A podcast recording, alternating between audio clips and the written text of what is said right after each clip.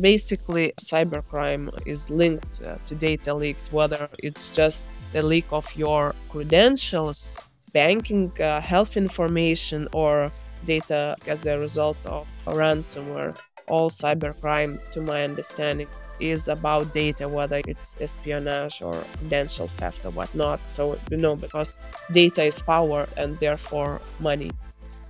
Hello, everyone, and welcome to Cybersecurity Sessions, our regular podcast exploring all things cybersecurity. I'm your host, Cyril Noel-Tagoe, Principal Security Researcher at Netacea, the world's first fully agentless bot management product. These days, it seems that barely a week goes by without a data leak being reported in the news. According to Atlas VPN, 5.9 billion credentials were leaked in 2021 alone. But it's not just credentials under attack. Personal data, payment information, sensitive corporate data, and even source code are all at risk of being leaked. But how is so much data leaked so often? What do criminals do with the data once they have it? And what risk does this pose to the public? Well, to share some of her most memorable stories of data leaks and their consequences, I'm excited to be joined on this episode by our special guest, Chief Editor at Cyber News, Jurgita Lapienytė. Welcome, Jurgita. Thank you for joining us today. Thank you for having me. Would you like to introduce yourself to our listeners quickly?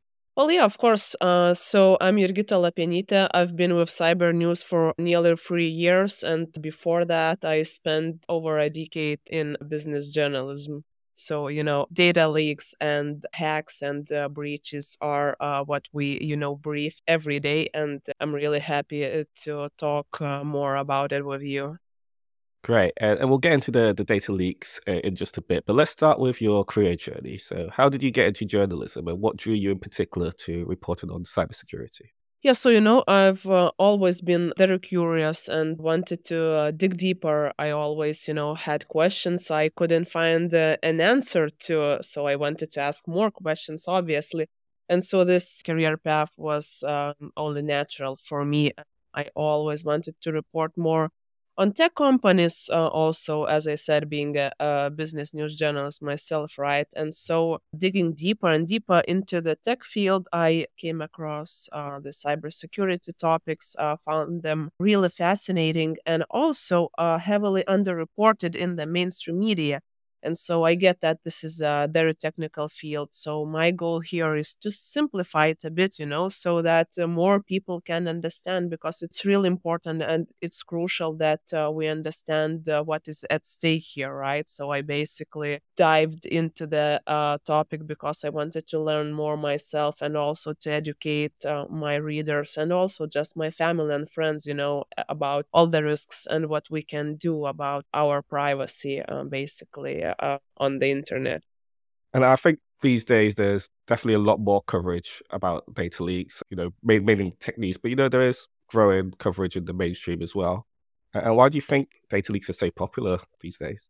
I'm really glad to see that uh, leaks are being covered not only by the niche media outlets, right, but the mainstream outfits as well. Not that recent ago, that was definitely uh, not a trend. So, hmm. one of the reasons might be, you know, the cyber war and all its uh, collateral damage, you know, all the hacktivists uh, joining the war on the cyber front and, you know, going public with those uh, leaks. So, you know, uh, they are of interest also uh, there have been a lot of hacks and you know uh, data leaks uh, that impact our uh, daily life. For example i don't know uh, colonial pipeline ransomware attack or optus hack in australia right? So uh, it's of importance to us. Also recently we've seen well many popular brands and i mean b2c so business to customer brands suffering a leak Uber, Grand Theft Auto, Revolut, Facebook, LastPass, right? So mm-hmm. they all experienced uh, different issues, but uh, however, uh, most of them uh, they put user information at risk, and they think that it's only good, right, that those breaches, uh, hacks, and uh, leaks they attract more attention because this means that there's an increased pressure on those companies to guard our data those leaks used to happen even before, right? This increased attention, but the fact that they are on the spotlight, I think it's uh, it's good basically.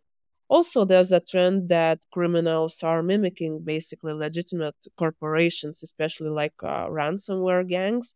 uh, they are operating just like uh, legitimate businesses and so they have even their own sort of pr departments right and they are very public about their victims they are eager to talk to journalists they give out their i don't know emails or other means to uh, to contact them you know so they are also being very public about it so you know there's just a couple of reasons that uh, come to my mind and why do you think that might be, especially with the kind of the cyber criminals becoming a lot more public? What what's in it for them?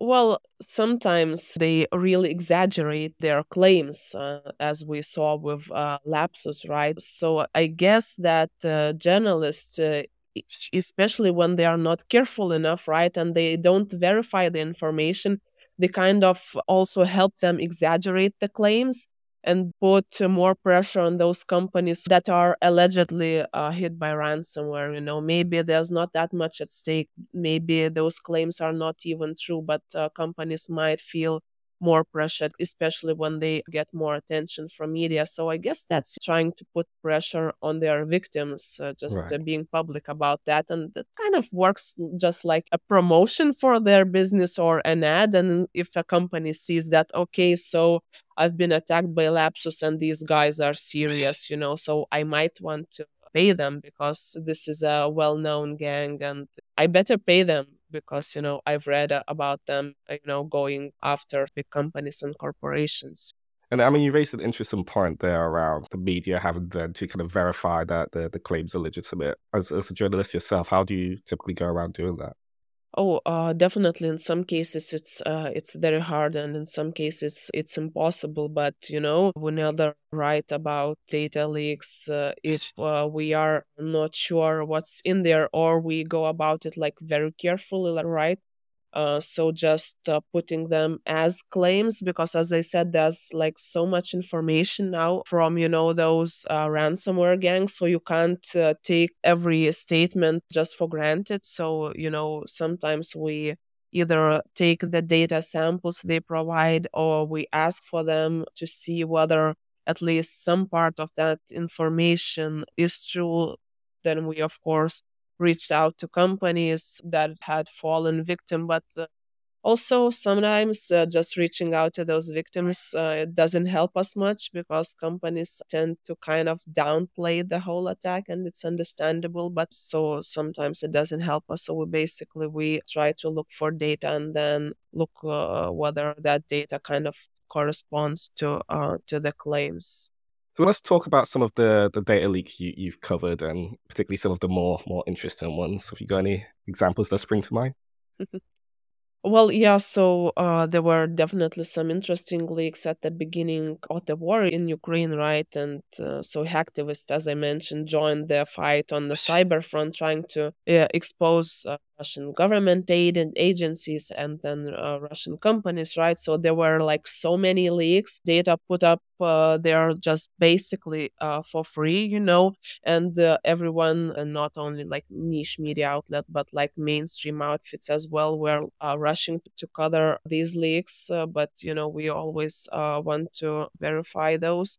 So I don't know. Uh, at the beginning, there were some interesting ones. For example, the data leak uh, from uh, Russian foreign ministry, where even uh, Putin's himself email was allegedly in the leak and, and his right. password, right? So, you know, oh, that's exciting. You might want to report on that, but then you need to take it uh, with a grain of, of, salt. And then just shortly afterwards, there was a Yandex leak, right? Uh, which also meant, you know, that, okay, uh, hacktivists are uh, going after Russian companies, but there's also like a lot of customer data involved and you know those customers they are just ordinary citizens so you know um, there's a collateral damage here. And uh, you know uh, we also tried to verify that leak and it turned out that there were not only like uh, yandex emails and data in the leak but also very random emails like from uh, gmail and and other services. So I definitely remember the rush at the beginning of the war because there's been a surge of leaks, and half of them uh, proved uh, to be uh, fake. Some were not important, uh, right? Uh, some had uh, some truth to them. So that was definitely the most interesting thing, probably this year we had to do. Yeah. And I guess with those ones, especially where it's hacktivists, right? Because when you think of data leaks, you think of these well-funded, well-organized kind of APT groups or others that you know are able to maintain persistence for a while and kind of exfiltrate data. But whereas activists and these, uh, especially with the war in Ukraine, a lot of these were kind of volunteers who haven't done that much before. How are they able to still kind of steal that much amount of data? Like wh- where the leaks were true? Uh, yeah, but then uh, you know, in in uh, many of those cases, uh, they don't really steal that data. Uh, so there's already so much data out there, right? On the dark web, um, you don't even have to buy some of it. It's just uh, basically up there for free. So there are a lot of you know databases out there already and there's a lot of data to play with right so mm. some of them prove to be just uh, some old leaks or um, basically some scrape data because big companies uh, still allow uh, well not maybe allow uh, that's too strong a word but um, don't uh, do enough to prevent uh, data scraping, right? So there's a lot of information you can uh, get by, I don't know, uh, using bots, right? But uh, a lot of uh, those leaks were actually like old leaks and maybe, you know, stolen by someone else and hacktivists just being um, very public about it.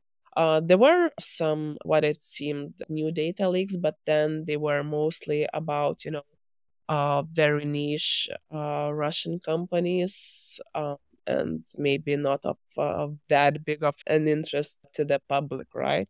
I mean, that raises some interesting points, uh, especially around kind of the life cycle of breached data, right? So, kind of you mentioned that these may have been past leaks, which were then made public with their past leaks, they're probably then being already used by kind of cyber criminals before they get made public. So I guess generally, how long does it normally take for a breach to occur before it gets public in your experience? Well, it depends, but uh, to my view, you know, once the data is out there for free, there's not much uh, use to it for uh, the person who, who stole it, right? So basically, it's uh, I feel like it's maybe just uh, leftovers. Of course, it uh, depends on the data, right? And with something like I don't know, Facebook scrape, right? So uh, there's nothing else to do but uh, to kind of uh, sell it, and then many different threat actors can use it for uh, phishing and uh, and other attacks. But uh, with the more serious data leaks, I think we don't really see them, right? If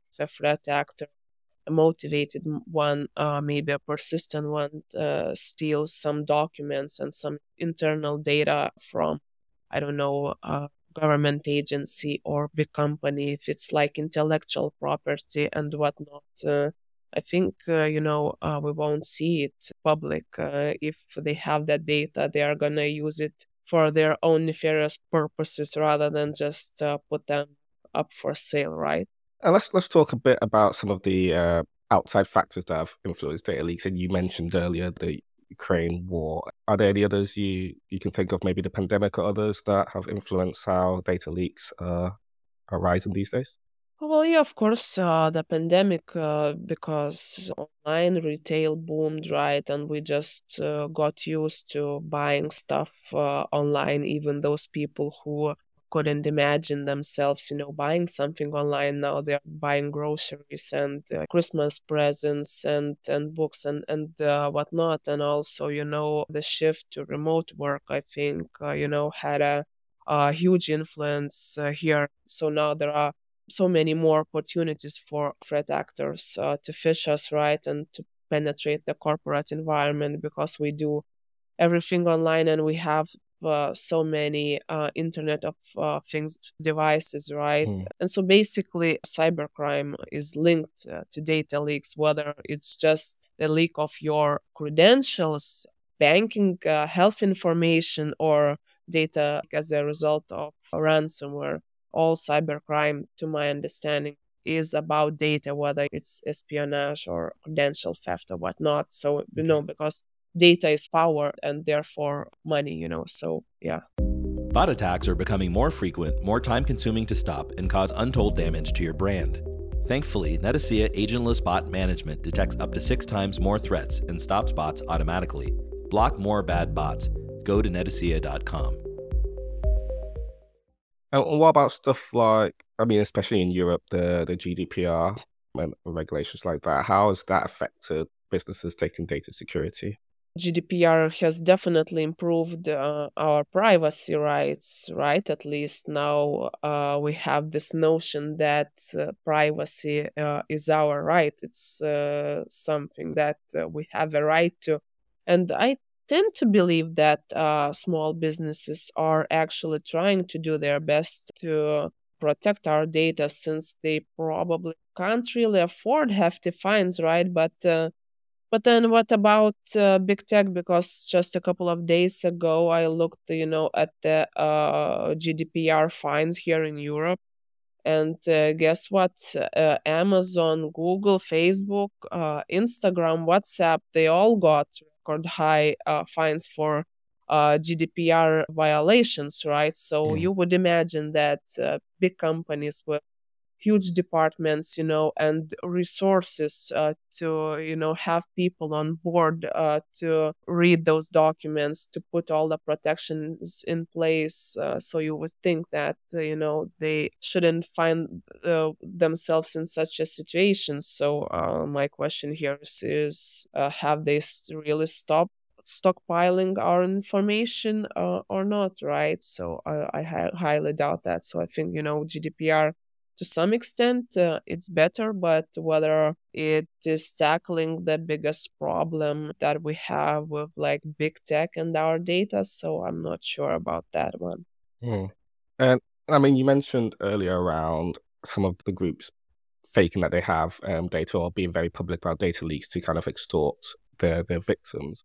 How do you feel that kind of gdpr has played into that right? Because at one point if a threat actor goes to you, look, we've got this data and we will make this public unless you, you, you pay us. If you pay us, we won't make this public. Then you don't have to report your GDPR breach. Do, do you think that's had a uh, an impact? Well, um, it's hard to say. You know, I don't have any statistics, but I definitely saw quite some uh, ransom notes where ransom gangs they know that uh, you know uh, companies might violate uh, GDPR if that leak or that ransom case goes public. And, you know, so they would threaten those companies uh, with GDPR, uh, saying that, okay, guys, if you don't pay us, we will, you know, uh, report this case to authorities and then you'll face a fine, which, uh, you know, might be way higher than our ransom demand, you know. So GDPR definitely plays a role here. Yeah, um, I mean, these criminals are quite clever in how they try and extort, kind of use whatever levers they can they can pull. Touching a little bit more on ransomware, and in particular, double extortion ransomware, where you know the threat actor is going to not only encrypt data but also exfiltrate it and use that as a, a second kind of extortion lever. How have you seen ransom demand and the response to them change in recent years? Well, no, at least it uh, seems a bit more quiet maybe after the colonial pipeline, you know, and all the like increased attention. Uh, we still see big brands listed on gangs' websites. Uh, Ferrari, IKEA, Continental, uh, many colleges, higher education institutions, uh, healthcare institutions, definitely, but it seems that uh, ransom demands are not breaking records anymore.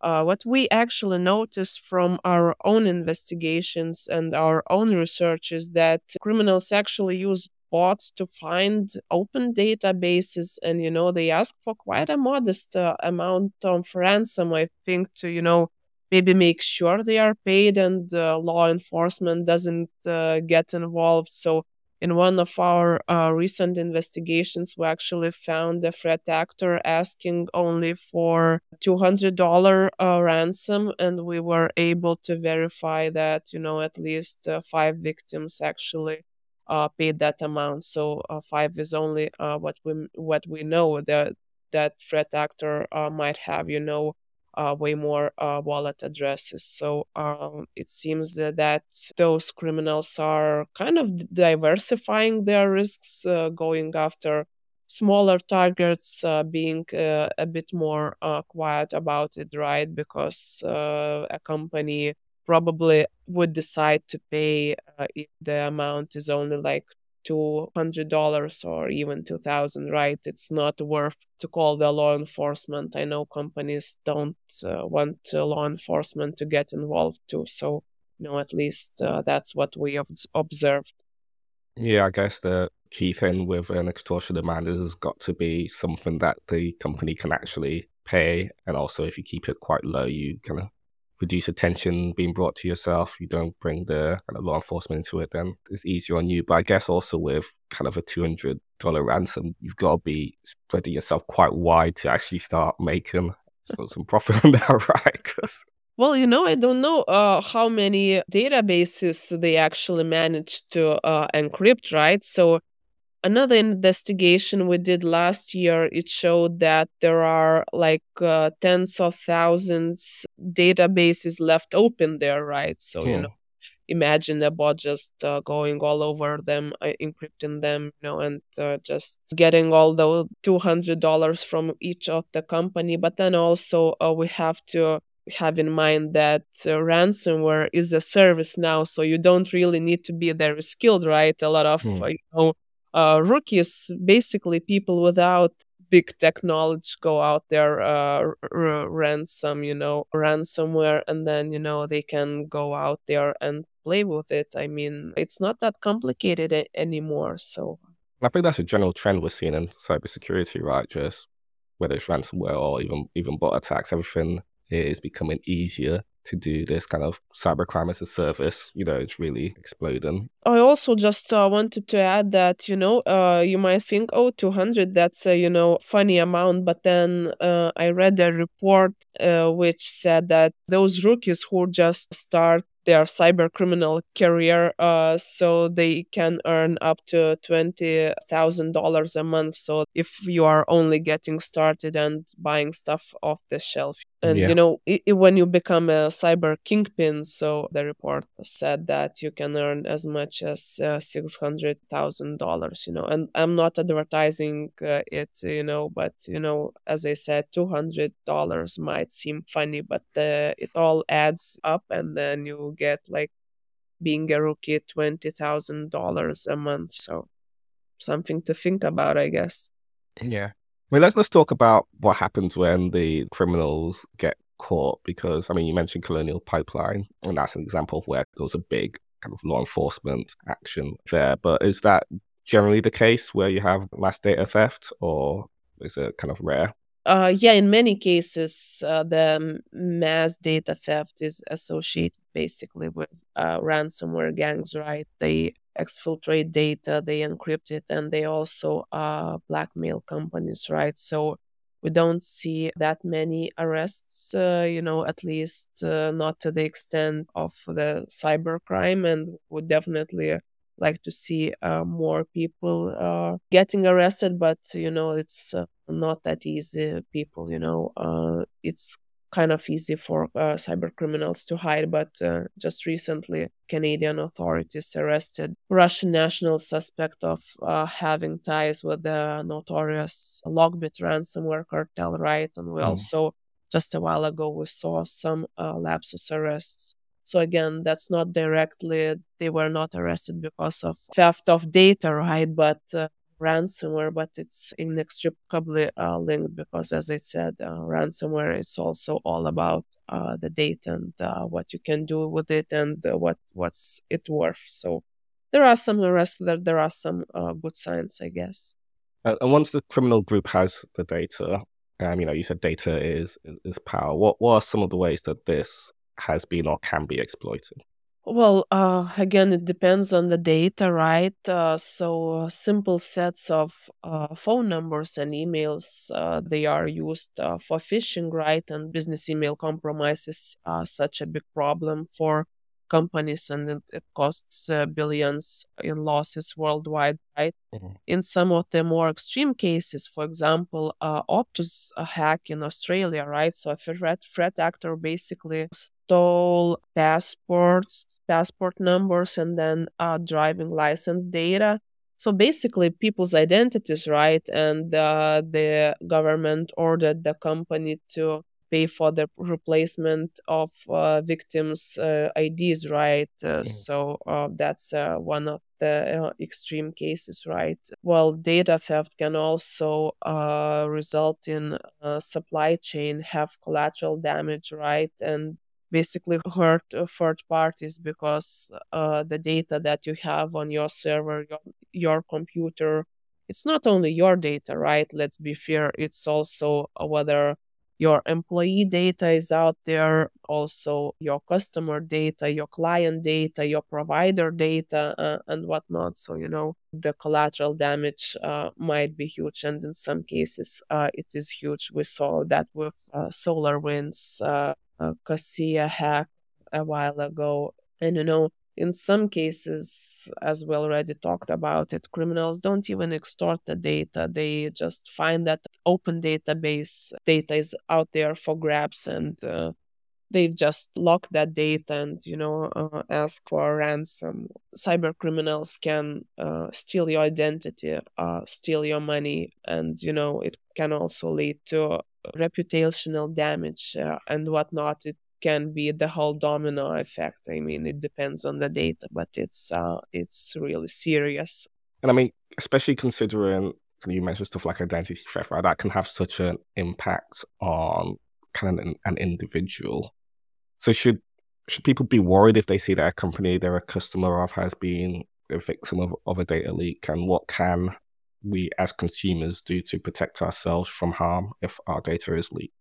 Well, worry will get you nowhere, right? Of course, we should uh, be worried, but we should just assume that our data is out there and uh, it's not realistic, you know, to think that we are safe because so many companies, so many third parties uh, sit on our data, right? And uh, there's basically nothing you can uh, really do about it because uh, none of the companies are immune to hacking, uh, you know, and uh, so our data is not safe. So, what we can do basically is to look at how much data we share with those companies. So, you know, we should never share excessive data with any company. Or for that matter, just maybe put it uh, publicly right out there. So just uh, limit uh, the location data, the contact data that you share with uh, Facebook and uh, other social media companies and and whatnot. Also, one of the advices I truly believe in is just uh, do not reuse your password because your password can be hacked even if that's a like really strong one but uh, you know it still can be hacked by a persistent advanced uh, threat actor you know so just make sure that if one company has been hacked uh, the threat actor won't hack into your other accounts uh, using the same credentials, you know, so that let's try and keep that uh, damage to a minimum. Then also, uh, I found uh, uh, myself that multi factor authentication helps in so many cases. So go ahead and enable that on every account, every app you use, and, you know, monitoring also your banking data, credit cards is always uh, good because well basically scammers are simply on the loose right? So i also would suggest just uh, go to any data leak checker check if your data has been leaked. I'm sure it has been leaked so just uh, go and check whether you need to enforce some uh, stronger security on any of your accounts uh, change passwords you know and and whatnot so yes, we should uh, be worried, but we also uh, should try and you know uh, take the matters uh, into our own hands because mm-hmm. we can just at least to some extent protect ourselves, right? Just uh, be smart about it. you know, those are those are some really great tips, and I'll, I'll just second the have unique passwords for every um, account. I mean, one of the things we deal with at Netacea a lot is credential stuffing,